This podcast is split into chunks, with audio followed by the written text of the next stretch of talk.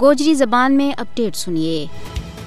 بھارت میں دو ہزار چودہ ماں مودی کی طرف سے اقتدار سنبھالنے بعد تے پورا بھارت میں ظلم خطرناک حد تک بدے ہوا ہے۔ مودی منظم طریقہ دے مقبوضہ جموں کشمیر اور پورا بھارت میں اپنی ہندوتوا پالیسیاں نہ اگے بدا رہی ہے بھارت مسلمانوں اور دوجی اقلیتوں کے واسطے خطرناک جگہ بنتی جا رہی ہے۔ مودی حکومت بھارت اور مقبوضہ جموں کشمیر کے بچ مسلمانوں دباؤ کے واسطے ظالمانہ ہتھ کنڈا استعمال کر رہی ہے۔ آر ایس ایس کی حمایت والی بھارتی حکومت ان لوگوں نہ بحرمی کے نہ دبا رہی ہے جڑا ہندو بالادستی دے انکار کر رہی ہے مودی حکومت اختلاف رائے کو اظہار کرنے والا نہ ڈراؤن کے واسطے اپنی بدنام زمانہ ایجنسیاں اور قوانین کو غلط طریقہ دے استعمال کر رہی بی جے پی کا اقتدار میں آن کے بعد بھارت میں مسلمان عیسائی سکھ اور نجی ذات کا ہندوؤں کے اوپر ظلم و ستم کے بچ خوفناک حد تک بد ہوئے بھارتی حکومت بھارت نہ ہندو راشٹریہ کے پٹاؤن کے اوپر کم کر رہی نئی دہلی کا طرف پانچ اگست دو ہزار انی میں غیر قانونی اور غیر آئینی اقدامات نے پھر ایک بار یہ گل ثابت کر دیتی ہے کہ بھارت ایک فاشسٹ ریاست ہے بھارت میں گزرا جموں کشمیر کی مسلم اکثریت نہ اقلیت کے بچ بٹاؤن کے اوپر ڈٹے ہوئے ہوئے مودی دو ہزار دو میں گجرات کے بچ مسلمانوں کا قتل عام کو براہ راست ذمہ دار ہے مودی کو نظری جنوبی ایشیا کے بچ امن و استحکام کے واسطے